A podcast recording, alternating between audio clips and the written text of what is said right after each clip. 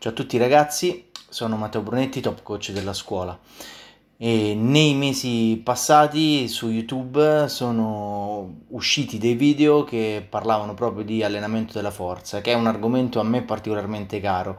E ho raccolto un pochino le informazioni eh, che, che, vi ho dato in questi, in questi video scrivendo un articolo come se fosse un po' una raccolta degli appunti del quindi ecco, ho un pochino ordinato le idee scrivendo quindi un articolo. Mi piacerebbe condurvi in questo viaggio, quindi spero che eh, stiate qui ad ascoltarmi. Allora, intanto la forza che cos'è? La forza in fisica una, si definisce come massa per accelerazione, ovvero ehm, la capacità di muovere un corpo, di accelerare un corpo.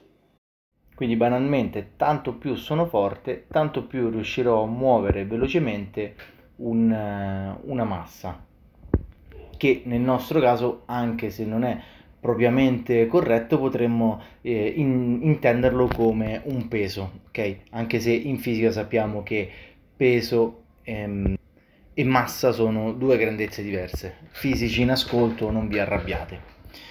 Dunque, se invece parliamo di forza muscolare, il discorso si complica un pochino. Esistono diverse tipologie di forza muscolare, forza massimale, esplosiva, resistente, eccetera, eccetera. Quella che a noi interessa in maniera particolare è la forza massimale.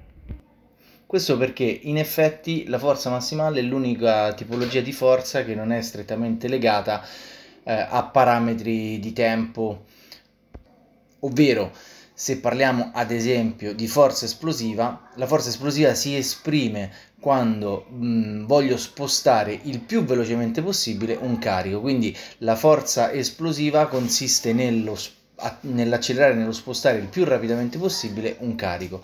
Viceversa, la forza massimale invece si esprime quando senza limiti di tempo e senza poter controllare la velocità, quindi senza ehm, essere condizionato alla velocità, riesco a spostare il carico più pesante possibile.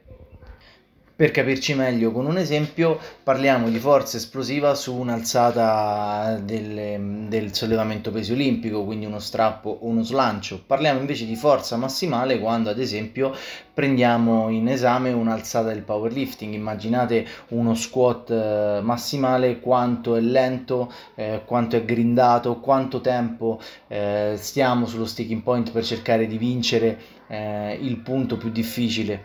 Ok, questa è la, la, forza che serve a noi, che è un pochino quella che possiamo definire la forza di base, perché chiaramente in base al, a quanto io riuscirò a esprimere mh, mm, forza massimale, di conseguenza sarò molto più efficace nell'allenamento altri, delle altre tipologie di forza. Sempre tornando al nostro esempio, se io sono in grado di spostare maggior peso come forza massimale sarò anche in grado di accelerare un peso più pesante, quindi di esprimere una forza esplosiva sicuramente maggiore.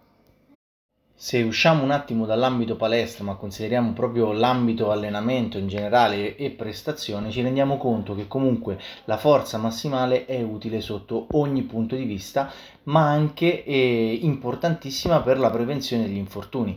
Infatti, aumentando la forza massimale, quindi riuscendo ad allenarmi e a spostare sempre pesi eh, maggiori di volta in volta, avrò degli adattamenti anche dal punto di vista eh, tendineo e legamentoso. Questo vuol dire che avrò anche una maggiore capacità di eh, subire, di attutire eventuali incidenti eh, occorsi durante la pratica sportiva per cui anche a livello eh, prevenzione infortunio è comunque un allenamento assolutamente da consigliare.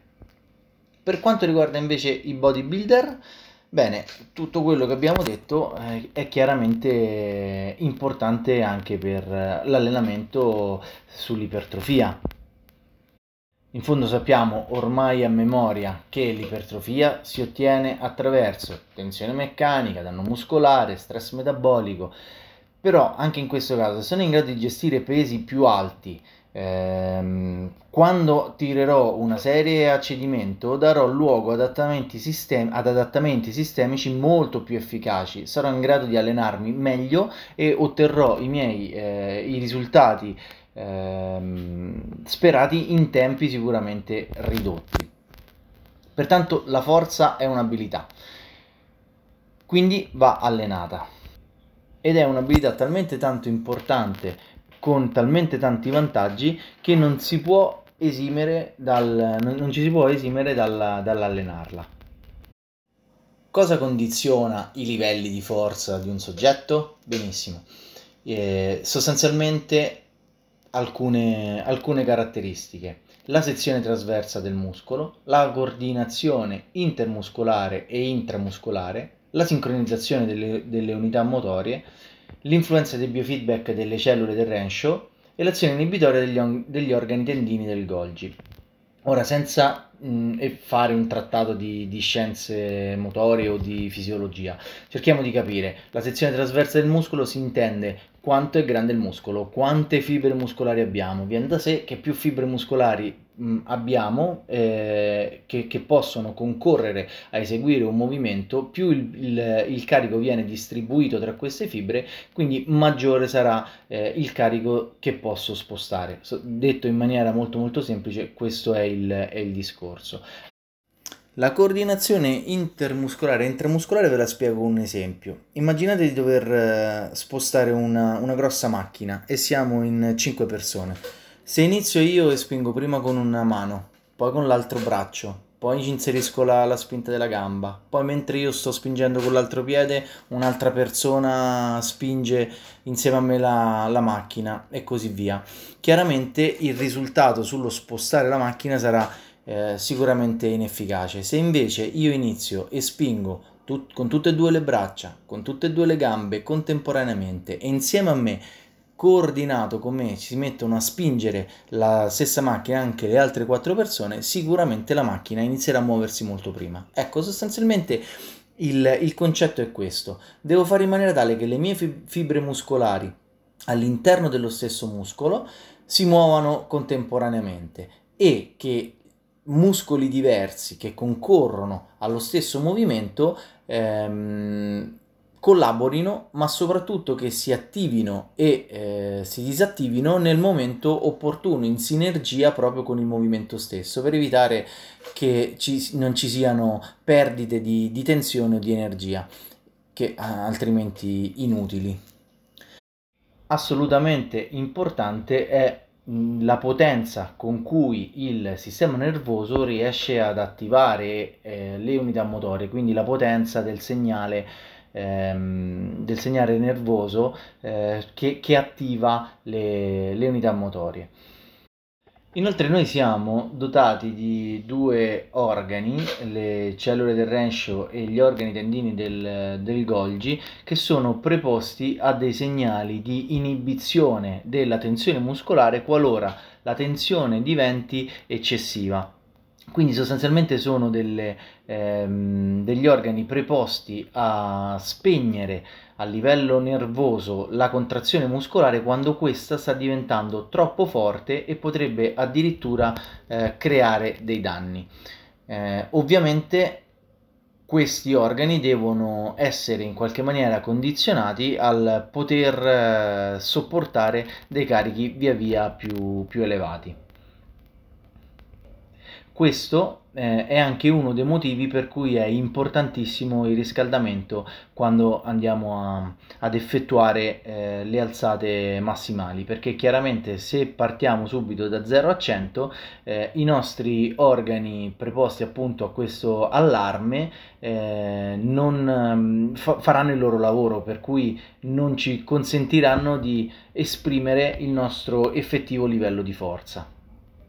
Questi di cui vi ho parlato sono tutti, diciamo, eh, fattori fisiologici che vengono condizionati dalla, dall'allenamento, ma in effetti eh, i livelli di forza sono vincolati anche ad altre, ad altre situazioni che sono prettamente strutturali, ad esempio eh, le leve su cui agisce il muscolo. È ovvio mh, che un soggetto con un omero corto avrà sicuramente maggiori vantaggi in qualunque movimento di spinta, sia orizzontale che verticale, proprio perché la leva è minore, esattamente come ad esempio un soggetto dal femore lungo avrà enormemente più difficoltà eh, di un soggetto con femore corto ad effettuare ad esempio uno squat.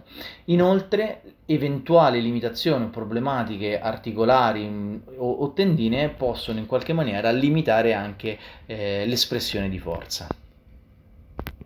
Infine, geneticamente, mm, la forza è chiaramente anche eh, controllata dalla tipologia de, di, di, fibre che compongono il nostro muscolo. Sostanzialmente noi abbiamo fibre tipo 1 e di tipo 2, eh, non sappiamo, meno, di, a meno, che non si faccia una biopsia, non sappiamo effettivamente la quantità di fibre tipo 1 e di tipo 2.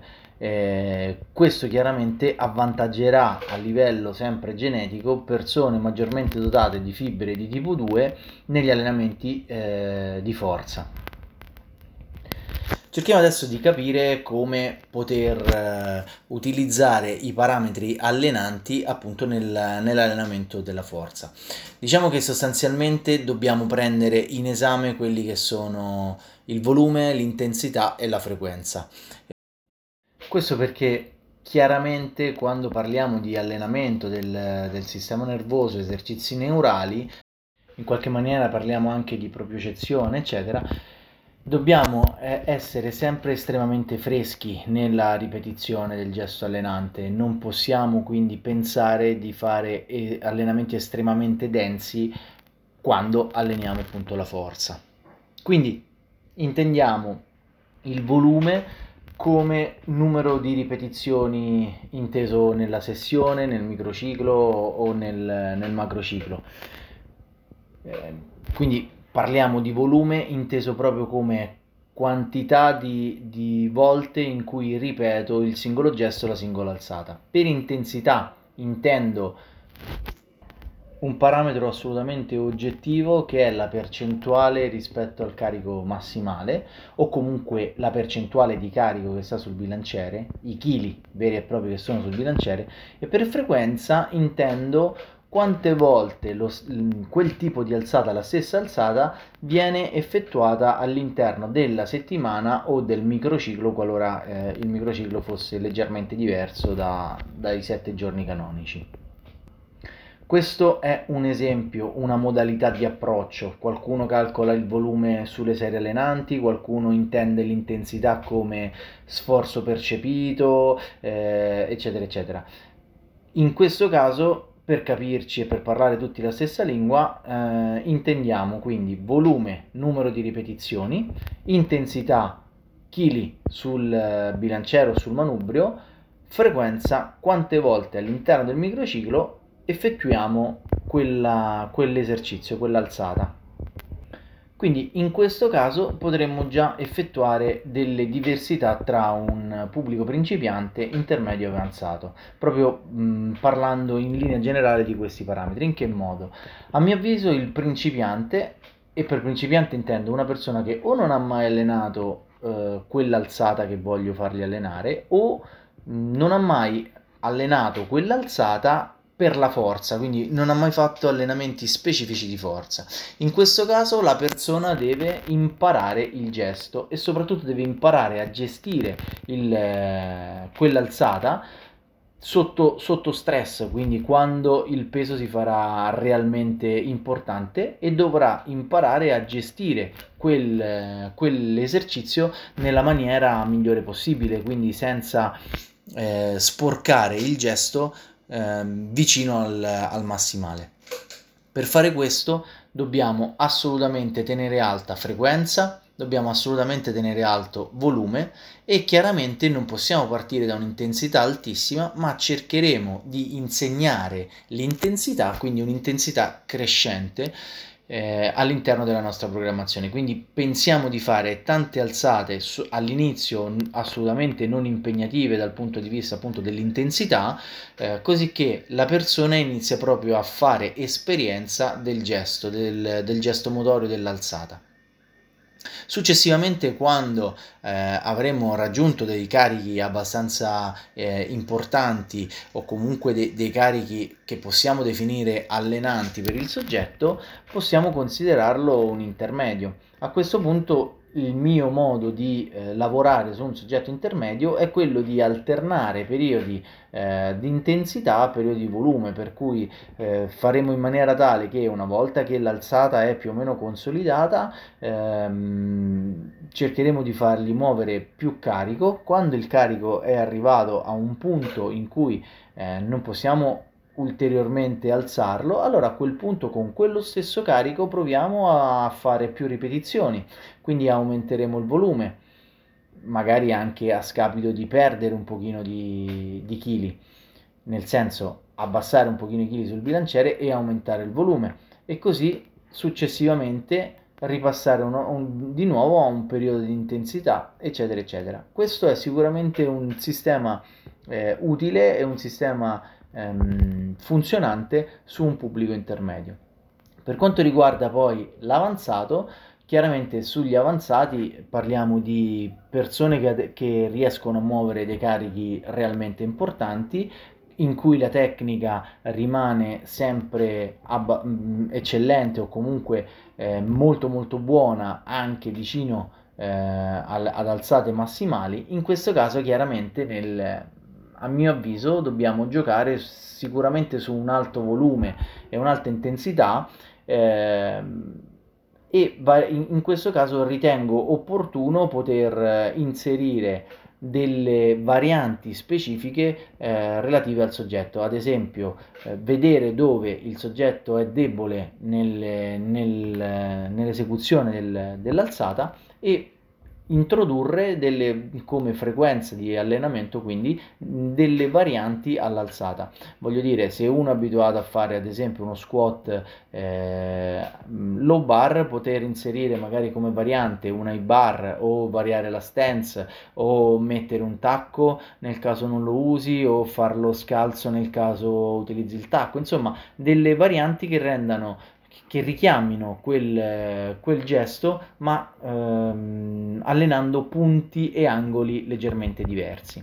In effetti in questo caso un bodybuilder potrebbe non averne mai necessità, potrebbe anche essere considerato sempre tra virgolette un intermedio per quello che è l'obiettivo. Diciamo che il, il discorso dell'inserimento di eh, specifiche varianti dell'alzata diventa secondo me necessario in, uh, solo ed esclusivamente quando si pensa alla performance. Capito quindi dove, il, dove possiamo collocare il nostro atleta, vediamo quali sono le principali ciclizzazioni da utilizzare negli allenamenti della forza. Allora, come, come prima eh, ciclizzazione abbiamo un ciclo lineare, ovvero eh, se pensiamo un, um, ai, ai parametri di volume e intensità, in, mm, riteniamo che una di queste variabili debba incrementare eh, linearmente nelle, nelle, sedute di allenamento, ad esempio eh, ter- terrò un volume più o meno fisso, che, ah, quindi che ne so, sempre 25 alzate e aumenterò eh, l- il carico sul bilanciere di un tot di chili ad ogni sessione. Questo è ad esempio una ciclizzazione lineare basata sulla sull'intensità, altrimenti posso pensare di voler tenere il carico fisso e aumentare di sessione in, sessi- in sessione il, il, numero di ripetizioni e, e, in questo caso parliamo di una, di una ciclizzazione lineare sul volume. Ovviamente arriveremo a un picco da, da cui dover poi capire come, come riprendere. Chiaramente le, eh, il mio consiglio è con i neofiti e con i principianti iniziare assolutamente da, da, un tipo, da una tipologia di, eh, di, ciclizzazione lineare. Un'altra tipologia di, di, ciclizzazione è quella a scalini, ovvero eh, una delle due variabili aumenta quando abbiamo raggiunto un picco, eh, scarichiamo la, quest, questa variabile e modifichiamo l'altra e si riparte. Ad esempio, diciamo che ho un carico fisso sul, sul bilanciere, aumento le ripetizioni di settimana in settimana, quando ho raggiunto il picco riparto, scarico il volume, ma magari aumento un pochino l'intensità, quindi aumento il carico e riprendo e, ri- e risalgo, che ne so, ad esempio 5 ripetizioni per 4 settimane, parto dalle 20 e arrivo alle mm, 30 eh, ripetizioni, alle 40 ripetizioni, scarico, ritorno a 20 o addirittura scendo a 15, aumentando il carico e così via. La ciclizzazione ad onda, l'ultima ciclizzazione, è chiaramente la, la più complessa, o meglio, ehm, da, da, descrivere è abbastanza semplice. La, l'intensità e il volume subiscono delle ondulazioni, quindi salgono e scendono. Queste due eh, variabili possono essere, questi due parametri possono essere correlati l'una all'altra, per esempio ho un'ondulazione crescente del carico e un'ondulazione decrescente del, del volume o viceversa, eh, oppure possono essere ondulazioni che non hanno a che vedere l'una con l'altra. In questo caso parliamo di eh, ciclizzazione ad onda un pochino più complesse, ad esempio dei cicli sovietici o cose di questo tipo, ma qui entriamo veramente in un, in un ambito assolutamente avanzato. Ma eh, che tipologie di carico quindi vanno utilizzate? Quanti chili devo mettere sul bilanciere? Allora, per aiutarci in, in questo, ehm, prendiamo alcune tabelle.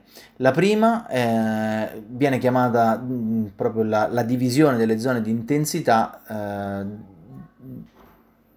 individuate da Sheiko. Sheiko è uno dei più, il più vincente allenatore nel powerlifting di origine sovietica e lui divide le, le, il carico in zone di intensità, ovvero chiama zona 1 il carico che va dal 50 al 60% del massimale, zona 2 dal 61 al 70, zona 3 71 80, zona 4 81 90 e zona 5 91 100 come devono essere collocate le alzate? Ecco, in questo caso um, parliamo di, di statistica.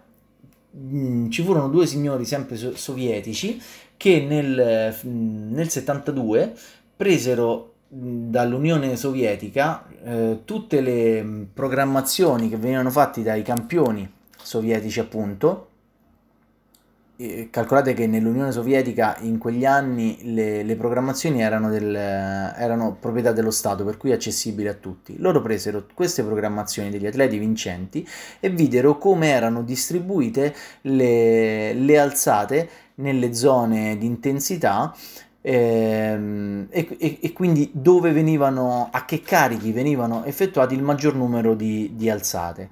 Dunque, nella, nella, zona 1, quindi dal 50 al 60%, videro che le, le alzate erano solo il 10%. In zona 2 il 25%, in zona 3, cioè dal 71 all'80 il 35%, in zona 4 dall'81 al 90 il 25% delle alzate totali e in zona 5 solo il 5%. Sostanzialmente che capiamo da questa, da, da questa tabella? Capiamo che l'allenamento della forza, esattamente come l'allenamento di ipertrofia, deve essere effettuato per la maggior parte del, del lavoro, parliamo quindi dell'85% del lavoro, deve essere fatto dal 60 al 90% il 5% solo nella zona 5, quindi quella di massima intensità, eh, è dovuto al fatto che mm, in quella zona, quindi in zona 5, oltre il 90%, ci si va in fase di tapering, ovvero in quel momento in cui trasformiamo tutto il lavoro effettuato, eh, sca- effettuiamo un grande scarico del lavoro ed è il momento in cui dobbiamo eh, dimostrare la forza, cioè quando andiamo a eh, sotto gara sostanzialmente. Un bodybuilder eh, paradossalmente in questa fascia non ha mai bisogno di andare perché in effetti l'esibizione del, del, ehm, del bodybuilder non è sulla forza ma è sull'estetica per cui non abbiamo motivo di, di andare in quella zona. Inoltre grazie a Prilepin abbiamo una divisione eh, delle, del numero di massimo di ripetizioni da fare per ciascuna serie e quante serie fare in, in, ciascuna zona di intensità. Non vi elenco la tabella perché mh, parlando sarebbe veramente complicato, Tuttavia vi invito a vedere eventualmente il video su YouTube o l'articolo sul nostro sito dove eh, ho pubblicato la tabella così avete i numeri sott'occhio, è sicuramente più, più semplice. Eh, e comunque a Prilepin si avvicina anche una visione un pochino più eh, occidentale, meno conservativa, in cui sicuramente i, i, buffer e il numero di ripetizioni è mh, decisamente diversa da quella, da quella proposta da Prilepin. Prilepin ha una visione molto più conservativa, con dei buffer estremamente più ampi, le linee guida invece più occidentali, diciamo, sono mh, un pochino meno conservative, quindi eh, ci spingono un pochino più vicino al cedimento rispetto a, a quello che, che, invece ci suggerisce la, la visione meramente sovietica. Infine un'altra cosa importantissima da considerare è l'intensità media della programmazione, quindi noi parliamo di zone di intensità per quello che riguarda il carico, ma come facciamo a capire quanto è intenso un programma? Perfetto, in questo caso eh, dobbiamo fare un calcolo un pochino complicato, ovvero moltiplicare, mm, o meglio, ehm, calcolare ogni singola alzata per ciascuna zona di intensità che consideriamo e dividerla per il numero totale delle, eh, delle alzate fatte in quel microciclo o in quel mesociclo per capire qual è l'intensità media. Facciamo un esempio, se faccio 5 alzate al 60%, 5 alzate al 70%, 5 al 75%, 3 all'85% e 2 al 90% potrebbe essere una sessione di allenamento, in questo caso se faccio 5 per il 60% più 5 per il 70, 5 per il 75 più il 3, 3 all'85 più 2 al 90 una forma proprio matematicamente esce fuori, eh, questo lo divido per 20, cioè il numero totale delle alzate, e lo moltiplico per 100, mi viene fuori un 73. Sostanzialmente la, l'intensità media di questa seduta è del 73%. Se noi questo tipo di operazione la estendiamo a tutta la programmazione, riusciamo a capire qual è l'intensità media relativa di, quella, di quel singolo programma e sempre secondo Sheiko una programmazione di forza annuale dovrebbe essere, quindi se calcoliamo la media delle aree di tutti i programmi fatti all'interno dell'anno, dovremmo stare su un 70 più o meno 3%, ovvero dal 67 al 73%. Questi calcoli chiaramente sono decisamente avanzati mia, eh, il mio consiglio qual è? Mm, ovviamente prima cercate di capire chi avete davanti, eh, cercate di capire da dove parte, quali sono le condizioni iniziali, quindi per prima cosa eh, cerchiamo di insegnare eh, la, la, corretta esecuzione delle, del, del gesto, delle alzate, successivamente se avete un pubblico neofita ciclizzazioni lineari senza pensare a troppi numeri, a troppi calcoli, alle aree e quant'altro e, ehm, e applicate delle, delle, progressioni che siano il più, il più logiche possibile. Chiaramente rimanete all'interno di questi parametri indicati per avere dei punti di partenza, ma non rendete eh, estremamente complicato il lavoro soprattutto a chi non ha velleità agonistiche di forza. Detto questo, ehm, l'ultima cosa a cui mh, tengo portare l'attenzione è che questo di cui vi ho parlato è chiaramente un approccio. Esistono tanti altri approcci, per esempio metodi basati sull'autoregolazione, eh, oppure sistemi che con, considerano in maniera diversa il volume e l'intensità, quindi l'intensità intesa come percezione di sforzo, il eh, volume inteso come serie allenanti, eccetera. Ovviamente io vi ho portato la mia esperienza, un sistema che utilizzo io e con cui ho avuto comunque ottimi risultati finora, e però rimango in attesa di sapere che cosa ne pensate, se avete voglia di approfondirne o di confrontarvi, io rimango sempre a disposizione. Spero che non vi abbia fatto impazzire con tutti i numeri, io sicuramente ne sono uscito decisamente provato. Detto questo, vi mando un saluto, mi raccomando tanta forza a tutti quanti. Ciao, alla prossima!